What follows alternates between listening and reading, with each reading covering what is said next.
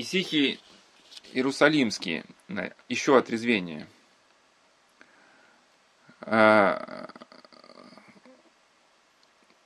идея в том, что тот, кто вкусил сладость, вот от внимания трезвения, то человек со временем приобретается некий навык, а затем э, непрерывность трезвения. То есть человек уже вот, ну, для него становится естественным таким состоянием души, жизни, у него вот некая система уже навыков формируется, при которых он ну, живет уже таким образом, что не, не вываливается из какого-то внутреннего центра. Ну, сейчас вот мне вот тот же самый человек из ванны наш, незабвенный, да, он рассказал, что когда он стал церковляться, обратил внимание на своего товарища. Раньше он этого товарища не понимал, а потом стал понимать, что когда все собирались там, да, ну, побуянить немножко, он был такой адекватный человек, он, у него конечно, ну, своя жизнь, но он и с друзьями общался, но э, как бы э, ну, это не про тот период, когда он кокаин там нюхал, да, это, так сказать, товарищ, так понял, он все-таки в эти вещи не ходил. Уже когда вот уже после церковления, кто из его компании на новые рельсы перешел, вот они встречались, ну, кто-то там, может, и выпивал, а он как-то вот, говорит, приходил, он и общался, но если там выпивал совсем немножко, а в один уходил. Говорит, ребят, извините меня, там сказать, э, с одной стороны, это вызывало где-то недоумение, а потом стало вызывать какое-то даже уважение, да, что человек как бы пришел, пообщался, но он, сказать, не до самозабвения, что ли, как-то. А потом, говорит, мы все постепенно стали так уже, когда собираемся, уже нет такого, как там 18 лет и требуем продолжения банкета, да, то есть если люди собираются вечером, потом там, значит, клуб, потом это автопати, потом там утром еще какой-то клуб там ищем, да, там, и вот до бесконечности. А потом люди понимают, что утром на работу, и, ну, как-то вот люди стали знать меру, меру, значит, и только на каких-то первых этапах нужно постоянно это вспоминать об этом, да, думать, а на каком-то этапе уже это самостоятельно уже некий навык. Значит, непрерывность трезвения от всего мало-помалу рождается видение брани, то есть понимание мыслительных процессов, за которым, то есть видение брани, за которым следует непрестанная молитва Иисусова.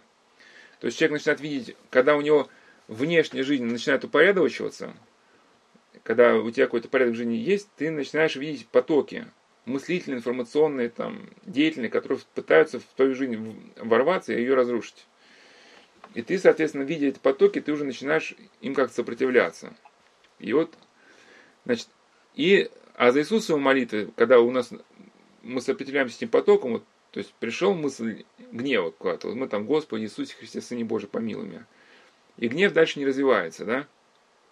то потом со временем возникает некая тишина ума, дивное некое состояние, исходящее от сочетания с Иисусом. То есть вот мы говорим, да, вот эта связь со Христом, вот это тот центр, куда стягивается жизнь. Это вовсе не, должно, не обязательно жизнь отшельника, да. Человек может жить посреди социума, вот как этот человек из ванны, да, у него там э, много людей, с которыми контактирует, там, работа активная.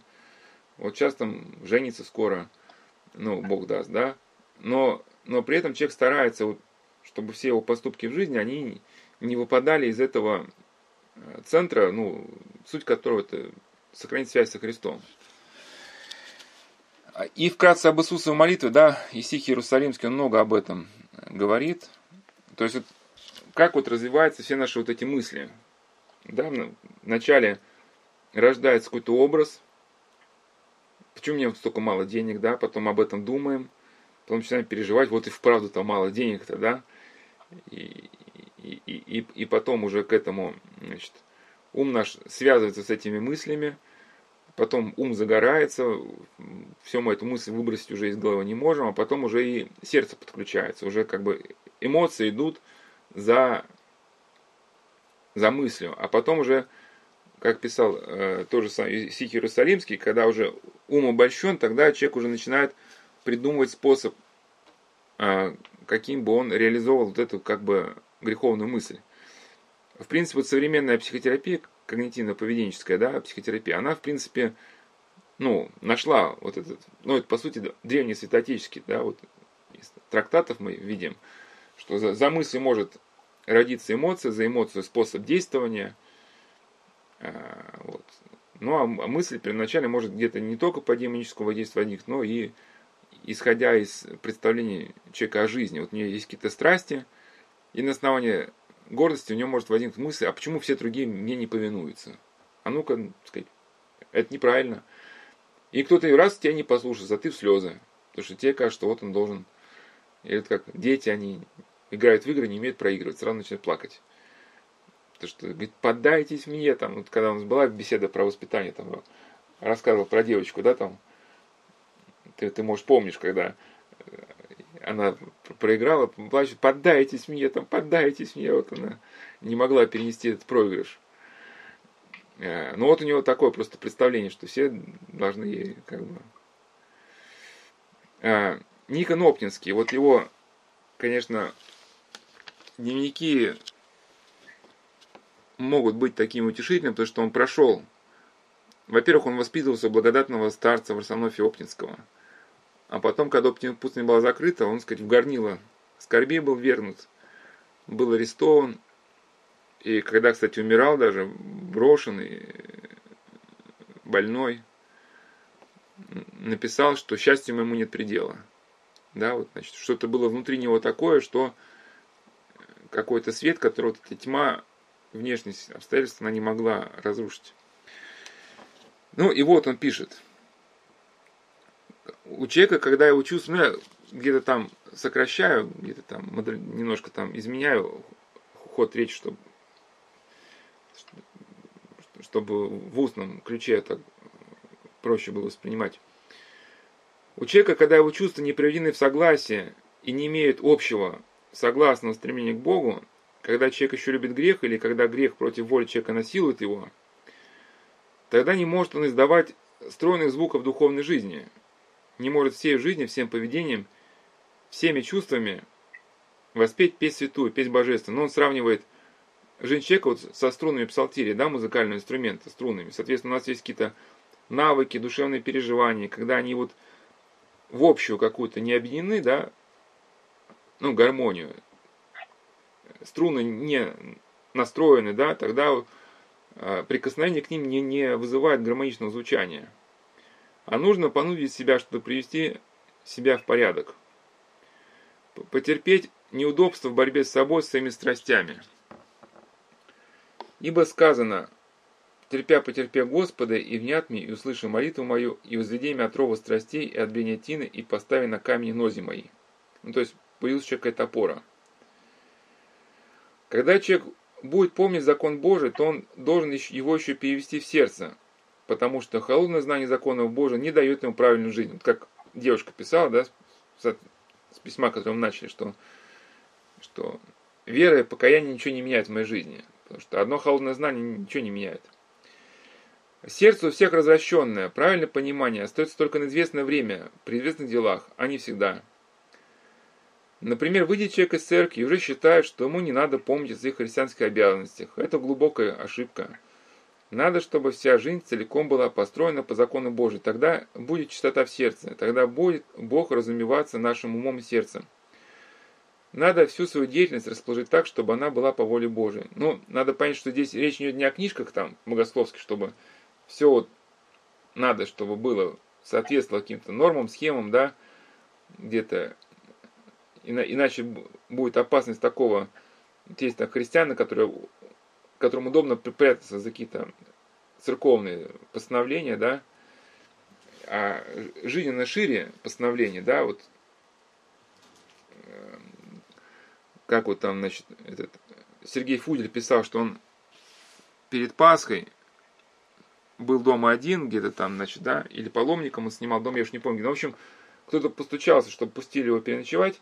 Ну, тогда, когда Сергей Фудич жил, это было принято. Сейчас, конечно, может, уже такой нету традиции, да? Вот, может, где-то на севере осталось. Но раньше жили многие люди в отдельных домиках, да?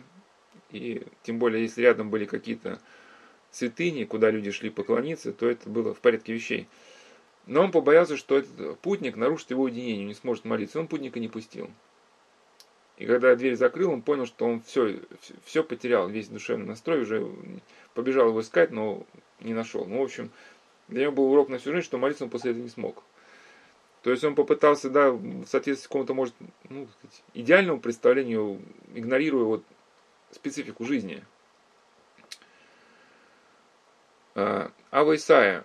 Тот, кто может сносить жесткое слово человека грубого и неразумного ради мира помыслов, такой наречется сыном мира, такой силен хранить всегда мир души, тела и духа. В этом человеке все три, то есть тело, душа, дух, вступят в согласие между собой. В нем пристанут помыслы, упразднится плене плоти, и вселится в него Дух Святый. То есть, да, вот человек, который вот, извиняюсь за выражение, готов не собачиться по, по каждому поводу, да, вот, он имеет все шансы вот этот внутренний мир стяжать. А, стой над сердцем своим, внимая чувством своим. Если мирно будет мирствовать в тебе память, и ты будешь, то ты будешь узревать воров, покушающихся окрасть его, то есть сердце.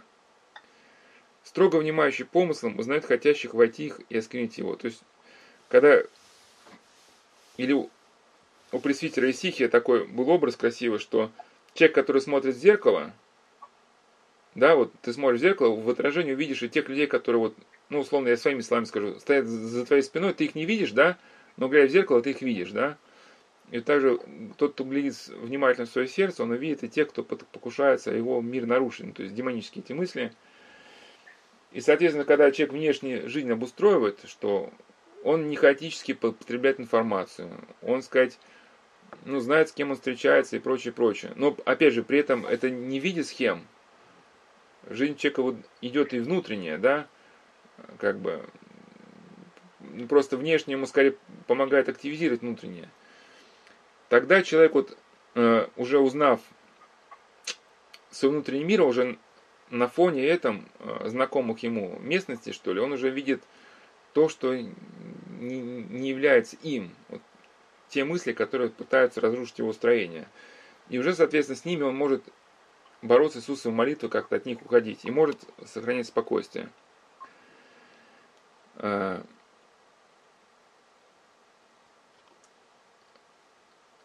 Значит, э, стрелы не входят с того, кто облечен во всеоружие добродетелей, которое хранит его, и не допускает его до возметения, то есть смятения помыслами и страстями.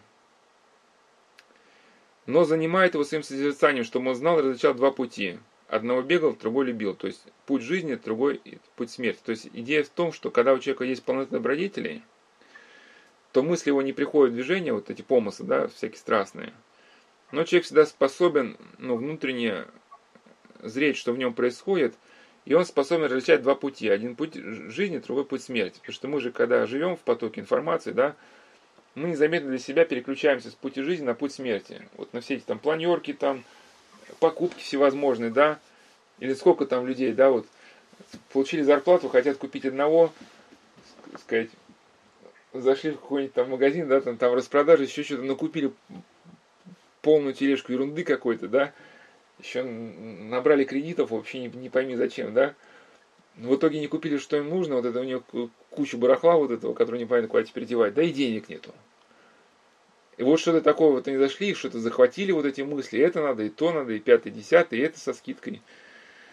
Ну вот, а, а человек, он будет четко помнить вообще, как бы эти моменты будет отслеживать. Вот, у Абыса еще мысль, что страсти держатся как звенья в цепи. Например, вот пишет про блудные брани, да, от пяти причин усиливается блудная брань. Празднословие, тщеславие, многоспание, щегольство обидение.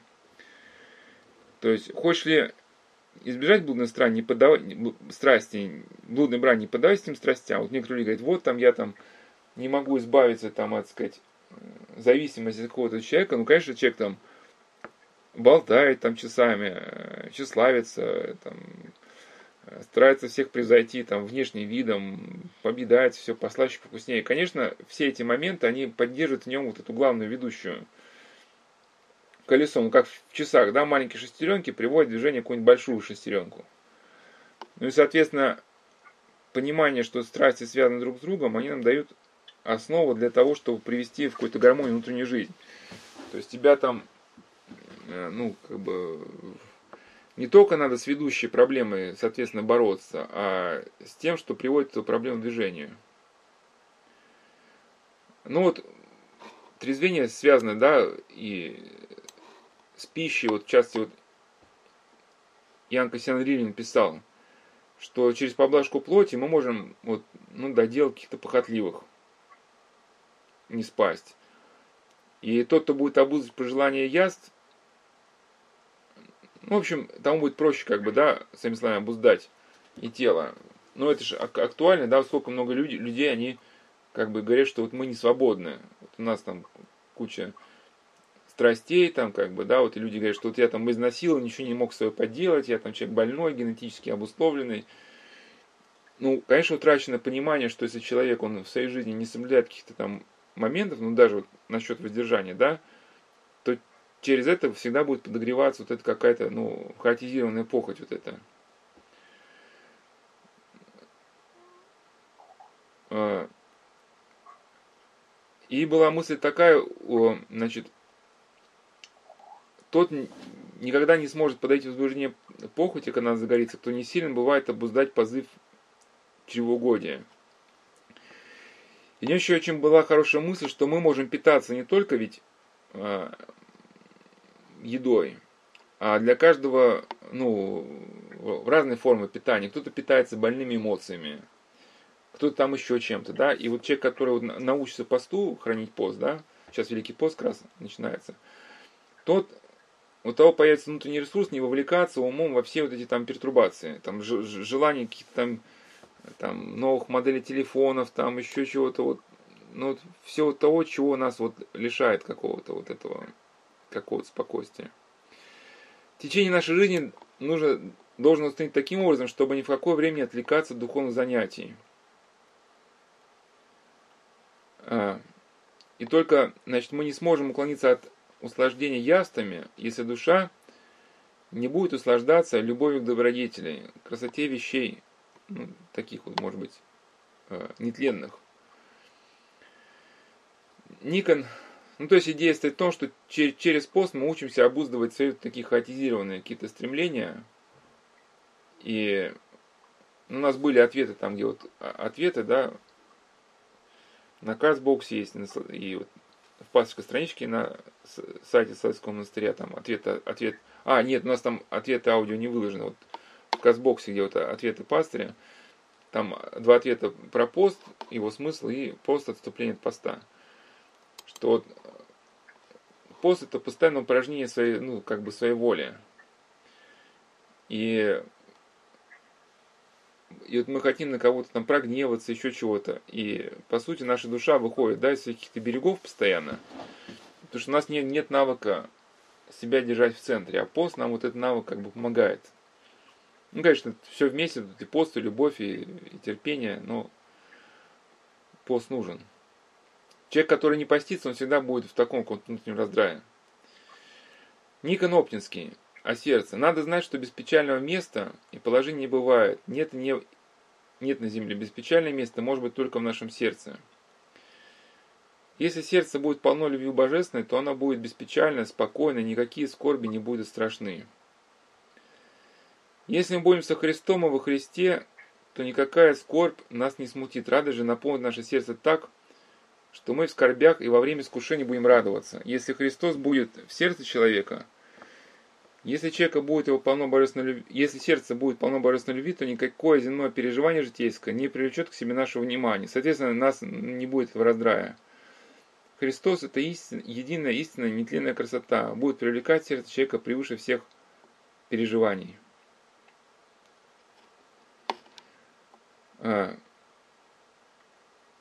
Если вы будете, пишет он же, уступать друг другу, если будете благочестивы, во всех заповедях Божьих непорочны, но опять же уступать с рассуждением, да, есть люди, которые вот такие, ну это отдельный разговор, в общем, ситуация будет разная, и где-то надо и, там, сказать, если люди пытаются нами манипулировать, не знаю, что идти у них на поводу, но это отдельный разговор, значит.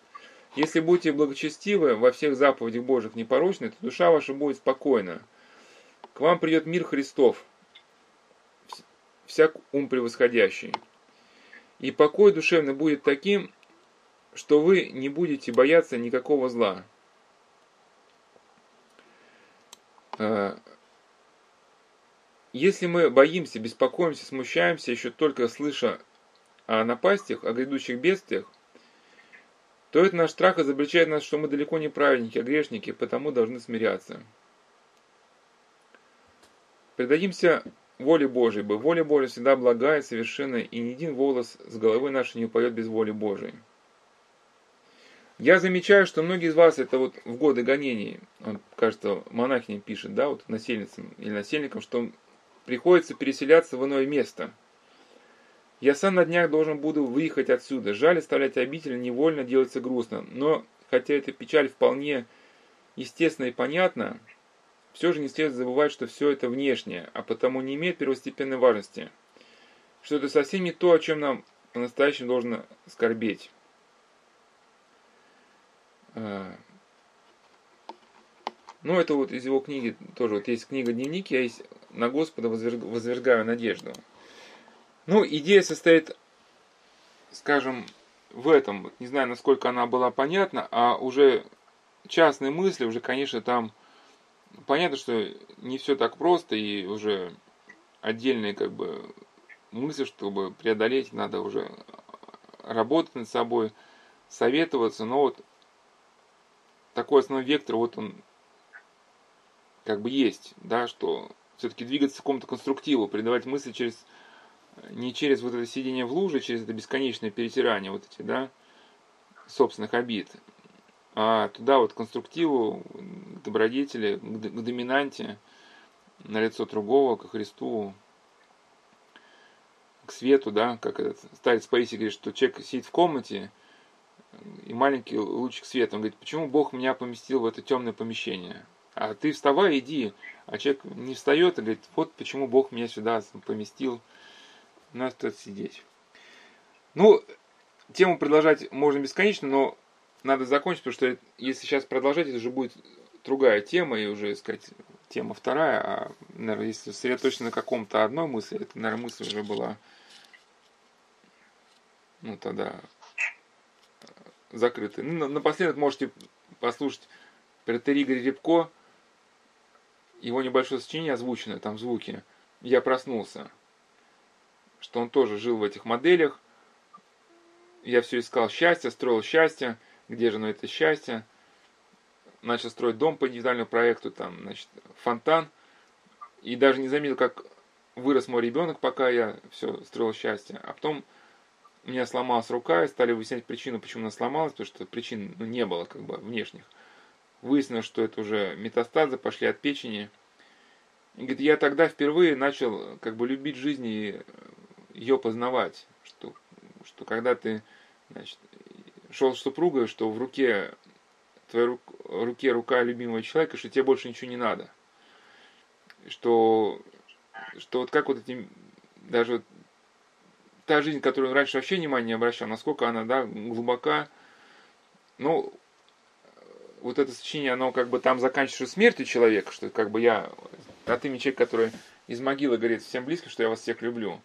А так он выжил, вот стал там, так сказать, э, э, пережил это.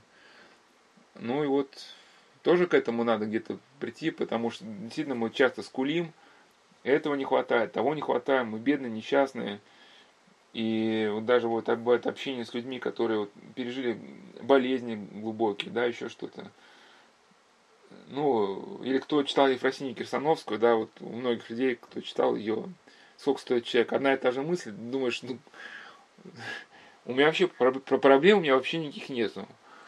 И мой это бесконечно скулеж, как бы, да, это вот, ну, это ну, ты пересматриваешь вот отношение к собственному скулежу когда ты видишь, что люди, которые жили в ужасных условиях, все равно у них были силы видеть какую-то красоту в этой жизни, да, оставались какие-то силы проявлять любовь. То есть жизнь была наполнена, насыщена, хотя у людей не было денег, потому что сейчас люди считают, что если у меня денег, то я никто, да, я не могу проявить свою личность, себя реализовать. Ну, вот так вот.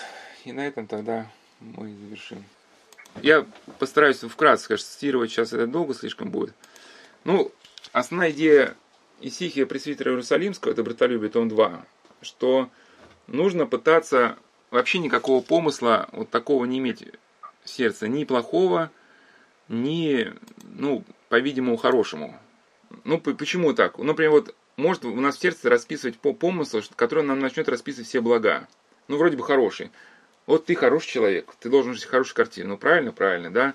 Сказать, вот, э, чтобы, сказать, э, жил ты, дети воспитывались, вот, должна быть хорошая обстановка, свежий воздух, правильно? Ну, вроде правильно, что плохого, да? И, по-моему, тебя помысл так 10 дней крутит, крутит, крутит, а потом, ну ты же денег не зарабатываешь столько, значит, ты ничтожество, значит, жизнь твоя вообще ничто, как бы, да? Раз ты не можешь там за два года заработать эту квартиру, и все, как бы, да? И полный, сказать, э, провал. То есть, как бы некая аналогия. В человека там закачивают газ потихонечку, а потом подносит, то есть, а человек как бы этот газ проглатывает, проглатывает, проглатывает, а потом спичку подносит, и все это бах, и взрывается внутри. И вот стяжать тишину смирения. Вот Геннадий Нефедов, священник, он говорит, что, что нужно научиться останавливать поток внутреннего говорения, когда ты не впускаешься ни хорошие, ни плохие мысли. И душа открывает для себя способность слушать. Иначе мы слышим только самих себя. И в святотеческой традиции называется приобрести тишину смирения, когда слушать волю Божию, слушать Христа. От протерей Игорь Рябко, что Ирине, ну, видимо, это с греческого, это мир души. Вот первое, что человек должен себе устроить. Потому что только в мире мы можем получить доступ к Богу, и тогда, как учат отцы, с того и небо, и земля. Мир чистой совести, тишины, покоя, молитвы, и рождающийся из этого станет тихая, мирная радость, легкое, нежное касание благодати. И наоборот, буря негодования, осуждения, возмущения поднимает вверх, вверх пыль страстей, и небо эта пыль заслоняется, и приходит в душу ад. Вот все, кто вообще переживал прикосновение благодати, да, это тебя разрывает все просто на куски. Но вот какое-то умиление касается сердца, вдруг все это раз куда-то исчезает. Все, что тебя тревожило, это, конечно, как и положительный доминант, вот мы разбирали, да, вот история вот этого солдата, невестка. Кстати, он выжил, он выжил, потом пошел учиться. То есть эта травма, она не привела к тому, что он там сказать, сидел в подвале и себя жалел. Только другой вопрос, что вот быть способным к этому прикосновению, это очень-очень непросто. Но это некоторые мысли еще вот о смирении. Ефрем Сирин, значит, он пишет, что вот эта брань ну, невидимая брань, да? Ну, невидимая брань, что это, это, это помыслы, да? Если нас побуждает гневу, выражимся миром. Если нас доводит до раздражения, возьмемся за кротость. Если нас воспламеняется ненависть, прилепимся к любви. Ага. Если таким образом будем противиться врагу, он не стоит и побежит на нас. И к нам возвратится благодать. То есть, человек вот таким образом учится, как бы, да, противостоять этим страстям, то он через, через какое-то время с Божьей помощью обретает какую-то стабильность. Но это, в принципе, как где-то и на тренировках, да, там какой-то этап учебного года там учат освобождение захватов. Потом там, например, удар в голову там, или какая-то подсечка, да, и, и постепенно ты учишься обороняться ну, с разных сторон, как бы, да, учишь и, ну, хотя сейчас мы не разбираем это принцип рукопашного боя. Кто-то говорит, что вот этот японский подход, он неверен, что человеку дать сегменты боя вот так, а, которые потом слепятся в единое целое. Кто-то считает, что нужно исходить из этого целого. Ну, это не суть важно. Сейчас мы разбираем не рукопашный бой, да. Ну, мы, скорее, да, вот здесь, может быть, в трезвении мы исходим из целого. Чтобы не, по, не потерять вот это целое, вот это присутствие, ну, полноты, мы уже учим, разучим отдельные какие-то комбинации, да, боевые. А, у Исаака Сирина, значит, несколько мыслей о том, что благодать является экраном, который отражает на все плохое. Вот эта сила, по мысли Исаака Сирина, которая обитает э, в нас во всякое время, покров, крепость мысленную, она всегда покрывает человека, отражает в него все вредное, чтобы не приближалось это к душе и телу. А, ну вот он называет это, сказать, Э, дух истины, э, это есть сам утешитель крепостью веры, как огнем, ну, в общем, понятно, да? Если человек его стяжевает, то все вредное его душе не касается. И вот в цикле, кстати, бесед «Остаться человеком» там приводил пример одной э, работницы, которая работала в зарубежной корпорации, где вот эти бесчеловечные методы воздействия практиковались, не только самих работников учили этих продажам, но самих работников там мозгом выносили по вот этим, сказать, стандартам каким-то, да, нейролингвистического программирования или еще каким-то иным. Но и она очень переживала, говорит, ну когда была на Соловках, вот здесь как-то, как на нее какая-то благодушие на нее коснулось, и когда она вернулась, у них были тренинги, где вот эти всякие приглашенные специалисты, они ну, типа, проверяли работников на стрессоустойчивость, ну и по полной программе мозг выносили там вообще. Каверзные вопросы всякие там, а у него вот это благодушие, он говорит, я ощущал, что на мне как вот какой-то панцирь, который, от которого все отскакивает. То есть она вот на эти эмоции, ее, ну, на вот эту ярость ее трудно было вызвать. И потом в записке было написано, ну как бы в докладе этих тренеров, что она издевалась, издевалась над издевалась над персоналом. Ну, в смысле, они как бы не могли никак ее кипели, кипели, кипели и хотели ее разложить по полкам, а она вот была в каком-то таком стабильном состоянии, что и в итоге они вышли из себя, как бы, да, а с ней ничего не произошло. Игумен Н, да, которого мы упоминали, он говорит, что если человек вот живет в русле тех законов, которые предназначены Богом для того, чтобы сохранять гармонию человеческой личности, то он приобщается к благодати, и это приобщение воспринимается как счастье. Да? Именно эта божественная энергия является, ну энергия не в смысле там эзотерическая, да, энергия, как это в греческих текстах, да, энергия это действие Бога, как бы, да, вот благодать, является единственной защитой человека, духовным экраном, который защищает его от воздействия демонов, а их воздействие, оно проявляется в виде каких-то мыслей патологических. Ну и несколько отдельных пунктов. Вот понимание причины поступков. Ава Исаия, как бы, да, что, значит, надо понять причину поступка, что что по какой-то причине, в общем, ты хочешь, э, значит, что бы ты ни захотел, сказать ли, что ли, сделать ли, или сходить кому, или поесть ли, напиться, или лечь. Напиться в смысле не, не водки, в смысле воды просто. Или лечь спать, или другое, что захотел бы сделать. Да знай прежде, по Богу ли то, и исповедуй причину, почему хочешь того. И тогда делай то, как подобает пред Богом. Ну, кстати, вот это очень похоже, да, вот то, что как бы на терапию обсессивно-компульсивного расстройства. Что главная задача терапевта это чтобы э, значит, пациент осознал э, патологическую схему, лежащую за его мыслями. Вот почему ты считаешься никчемным? Потому что я, так сказать, и не могу это, так сказать, э,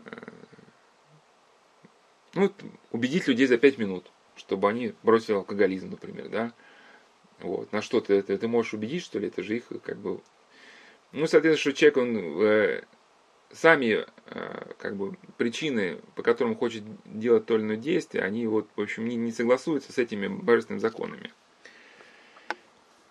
Вот, был интересный момент в книге Пасха Красная описан про вот этих трех насильников Оптиной пустыни, которые были убиты в Пасху, да, вот один из них, как бы одна женщина сделала поклон земной в храме, а он вышел от говорит, ну, смысл на стороне был такой, что не надо поддаваться вот каким-то хаотическим каким-то побуждениям. Даже если речь шла вроде бы о благочестивом поступке. Сделать земной поклон, да, в храме, ну, когда, ну, этого не полагается. То есть, в чем смысл? Что женщина, может быть, здесь какой-то порыв более-менее благочестивый, вот она сделает поклон, да, ну что, а рядом люди, которые вот, ну, не полагаются, делать поклон, да, рядом люди могут смутиться. Но ну, смысл то, что женщина поддалась хаотическому порыву, пусть даже имеющему, ну, окраску благочестия. Но человек, который вот склонен поддаваться своим хаотическим стремлениям, в следующий раз у него будет хаотический порыв расплакаться во время службы. Какая она бедная, несчастная, как бы, да, и она не сможет сопротивляться, потому что вот этот уже некий механизм подчиненности у него вырабатывается. А, ну, кому захочется мысли отрезвения прочитать Кассиана Римина, они приводятся, да, вот в этой статье преодоление игрового механизма, часть четвертая.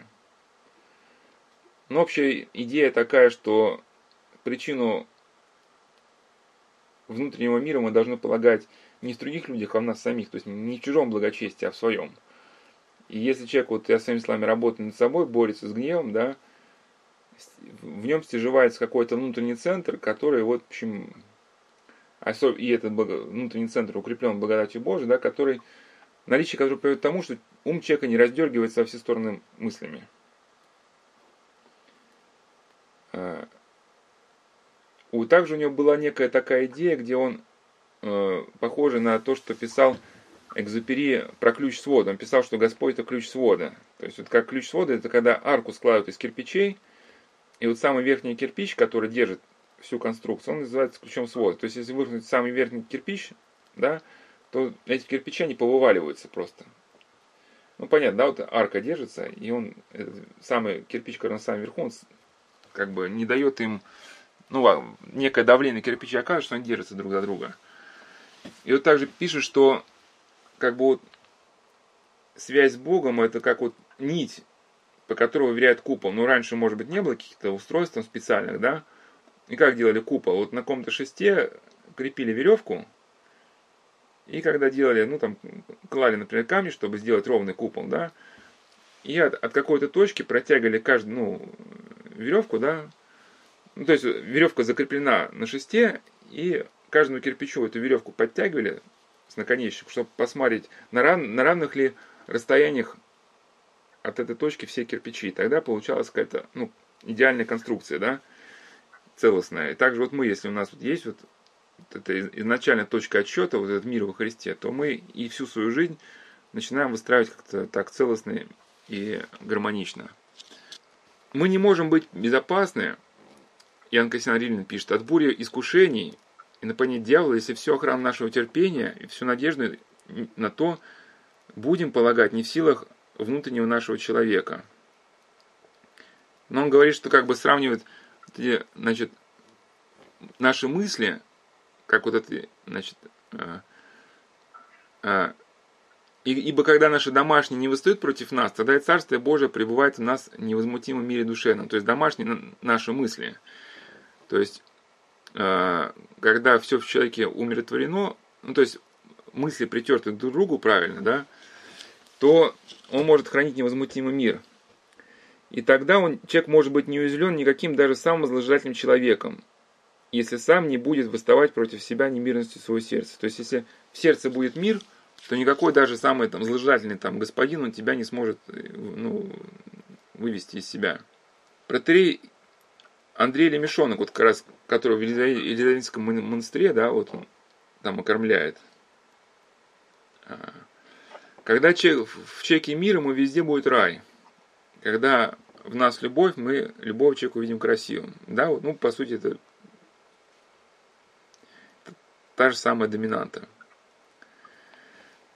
А, блаженная Тарсо, в Греции она была, современная такая подвижница. Она пишет, что почувствовать внутренний мир, ну, то есть внутреннего мира не бывает без примирения между собой всех сил души и без обладания всеми добродетелями. И этот внутренний душевный порядок не может существовать без правильного расположения в теле церкви. Вот в статье «Тирания, тирания мысли» вот там была вот эта идея, что когда человек он развивается в церкви, то Господь помогает ему найти свое место в жизни и человек тогда свою работу использует как некий э, способ стяжания божественной благодати. То есть у одного работа быть патриархом, у другого кузнецом, у третьего там духовником, у четвертого еще где-то. Но если человек на своем рабочем месте использует свои дары, полученные от Бога, не, лично для себя самого, а чтобы они помогали другим, плюс старается жить по-евангельскому и участвовать в таинствах, то его работа не просто это тупое выполнение обязанностей, да, а работа становится способом стяжания божественной благодати. Ян Стеблин Каменский, священномученик, вот у него есть письма из Соловецкого лагеря. Когда ты читаешь эти письма, да, трудно понять, что человек писал их из земного ада. Вот столько у них любви, он укрепляет своих чад, вот. хотя вот действительно человек жил просто в земном аду, но этот ад как-то не, не, не давлел. В нем было что-то, что ставило его выше. И вот написал, люди неверующие часто и в благоприятных обстоятельствах не получают радости жизни, и только в тяжкие минуты с горечью вспоминают уже об утроченном благополучии. Мы же, согретые верой Христовой любви, ценим выше всех земных благ тот душевный мир, который является плодом чистой совести и познания сердечной любви наших близких. До некоторой степени справедливо, что нужно уметь быть счастливым. Христианину, верующему слова Спасителя, сия с вами из нескончания века, открыта возможность получить радостное утешение от самого источника любви во всех обстоятельствах жизни. Скорбь тяжелых переживаний по силе веры умеряется или даже с избытком покрывается радостью воскресения Христова из мертвых. Но опять же, да, хоть здесь говорится о духовных вещах, ну, мы можем сопоставить тоже с идеей доминанты. Просто человек в силах человека, ну как бы человек с Божьей помощью направляет свою психофизическую организацию в сторону соединения Христом, да, а уже с другого как бы конца, да, вот уже Господь отвечает благодатью, ну и вливает благодать в этот уже как бы благоустроенный сосуд. И по сути у человека появляется, да, вот этот некий новый центр, там, доминант, нацелен на вот мир Христов, ну, в который преодолевается вот это все негативное. Еще Иоанн Кассиан Римлянин. Так, это я уже сказал. Емельян Вафидис, известный а, старец современный. Мирный бывает только тот, кто уступает дорогу брату. Тот, кто противится ближнему, не имеет ни покоя, ни радости. Он всех обвиняет, ищет справедливости, оправдывается. Но смысл не в том, что справедливость это плохо, а то, что некоторые люди, они ну, везде сейчас видят себя обиженными, везде там борются за какие-то там права. Но в итоге вот вся их жизнь уходит вот на, вот на это, да. Человек, умеющий ладить с людьми, не поддается дурному влиянию, не меняется образом мысли, не теряет мира. А тот, кто не способен сохранить свое внутреннее устроение, не может преуспеть. Необходимо находить общий язык со всеми, при этом быть духовно твердым, хранить внутренний мир. Тот, кому трудно принять ближнего, будет, будет ну, страдать.